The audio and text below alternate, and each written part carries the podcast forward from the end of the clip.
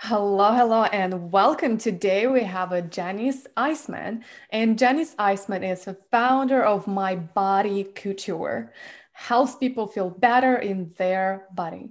Like most business owners today, she sees clients online and in person, and her specialty is helping people rid themselves of the pain. She highly certified in both fitness and nutrition modalities and has been quoted as a lifestyle expert in Reader's Digest, prevention, and woman health. This is the woman you want to know. Hello and welcome, Janice. Hello. Amazing. Uh, so I would love uh, for us to start to for you to share your story and how did you become the woman that we want to know? So I am as you mentioned, the founder of My Body Couture, and I really specialize in helping people get out of pain. My title is a movement specialist, and a lot of people have never even heard of that. And I got into what I'm doing essentially because quite a number of years ago, I was not athletic. And the first athletic endeavor that I ever undertook was running, which is actually incredibly hard on your body if you personally know anybody who runs, there's a high chance that there has been some conversation in that person's life about preventing injury. So runners tend to be a bit on the higher scale of getting injured. And that's exactly what happened to me, particularly because I didn't come from an athletic background. And I searched and searched and searched for solutions. So I went to sports doctors and I went to physiotherapists and massage therapists and chiropractors and rolfers. And all of those techniques helped me to some extent, but then I would go running again and the pain would come back. So, like a lot of small business owners, I really ended up creating the kind of solution that I wish had been available to me. So, it became a kind of 20 year passion project to educate myself and to get certifications and eventually I made the full career switch to doing this full time for a living. So I really focus on helping people get rid of those aches and pains and those dysfunctions that aren't caused by injury. They're just age, they're working out, that maybe it's from being sedentary. There's a whole bunch of reasons that people kind of have sore backs or necks or hips or sore this or sore that. So I really created a business to help people who were just like me. That sounds amazing. Oh my God. I you said there's a neck and back, and I'm like feeling myself in there or uh, sitting for what a month and a months right now.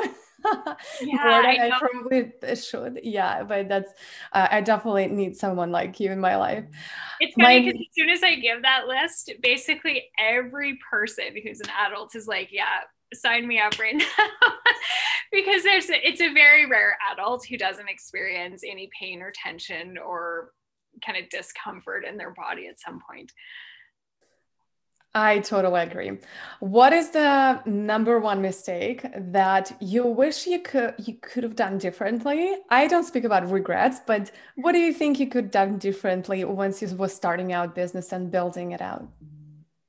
I didn't really expect how much of myself this business was going to take because everybody talks about how hard it is to start the business. And actually, in a certain way, that was the easy part. But business owners do tend to work more than our 40 hours a week. And we work more than 40 hours a week because we're cleaning the floor, if you have a bricks and mortar space, which I do. You're renewing a business license, you're working with the telecom companies for the internet and the phone, and you're working with insurance companies to make sure that you have professional liability. None of these things take a long time, but collectively, all of it takes a long time. And so in my practice, I would see clients for seven hours a day and not take into account that I had a full day's work of admin to do. So I ended up actually burning out because I didn't realize how much of me it was going to actually take. So the actual service provision, which is my business, is only a piece of the business. Actually owning the space and being responsible for billing clients and sales and customer management and products, everything all takes time and nowhere in my calendar had I ever really accounted for that. So when especially if we're coming out of the corporate world, which I did, I was responsible for my job, but I didn't have to empty the garbage can. I didn't have to renew the business license. I didn't have to deal with accounting.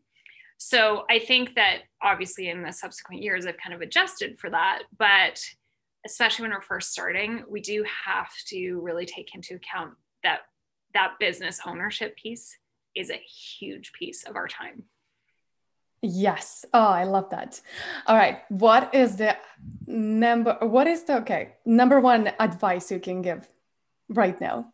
Start small and scale bigger. Particularly, again, I speak from the perspective of a bricks and mortar owner. And the one thing that I have never, ever, ever regretted is starting a business that is small enough that I could personally handle the rent payments and the cost of the business. So I didn't rely on other people. I didn't rely on huge scale and because I could always do it.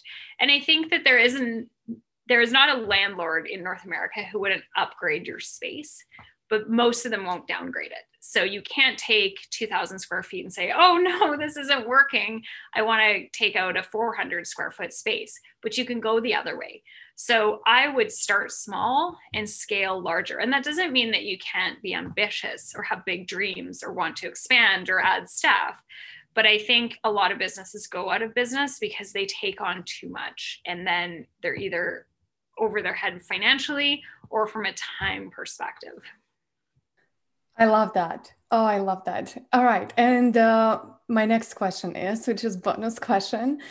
The fourth one is finish the sentence if you really knew me, you would know that I am. Um, two words come to mind. One is relentless, and the other is sassy. So I'm relentless in the sense that once I get my head into some idea of what I want to do and what I want to accomplish, nothing is going to stop me. I'm not saying no. I will stay up all night and do the work. I will make it happen. I will be resourceful. I will pull from whatever needs to happen. And then I think the sass is just a fun element where, you know, especially in my profession, it can be quite serious. And I always kind of have a little bit of a, I have a rapport. I joke around with clients, I make it fun, and I always have a little bit of a flippant nature about things. I really love that. Do you know Relentless by Tim Grove? Have you read uh, his book? No. Oh my gosh, you will love it. Tim Grove. That sounds uh, just up my alley.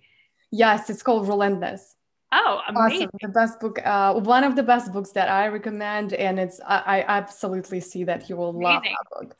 I, I, will, I will put it in the notes, show notes and chat you right after. And Perfect. to share with us how people can find you and where they can find such a relentless and sassy woman everybody wants to know.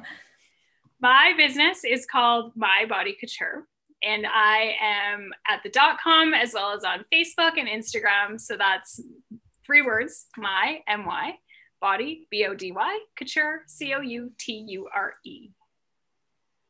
Amazing. All right. Thank you so much. And I'll see you in the next episode. Thank you, Jenny. Wonderful. Thank you.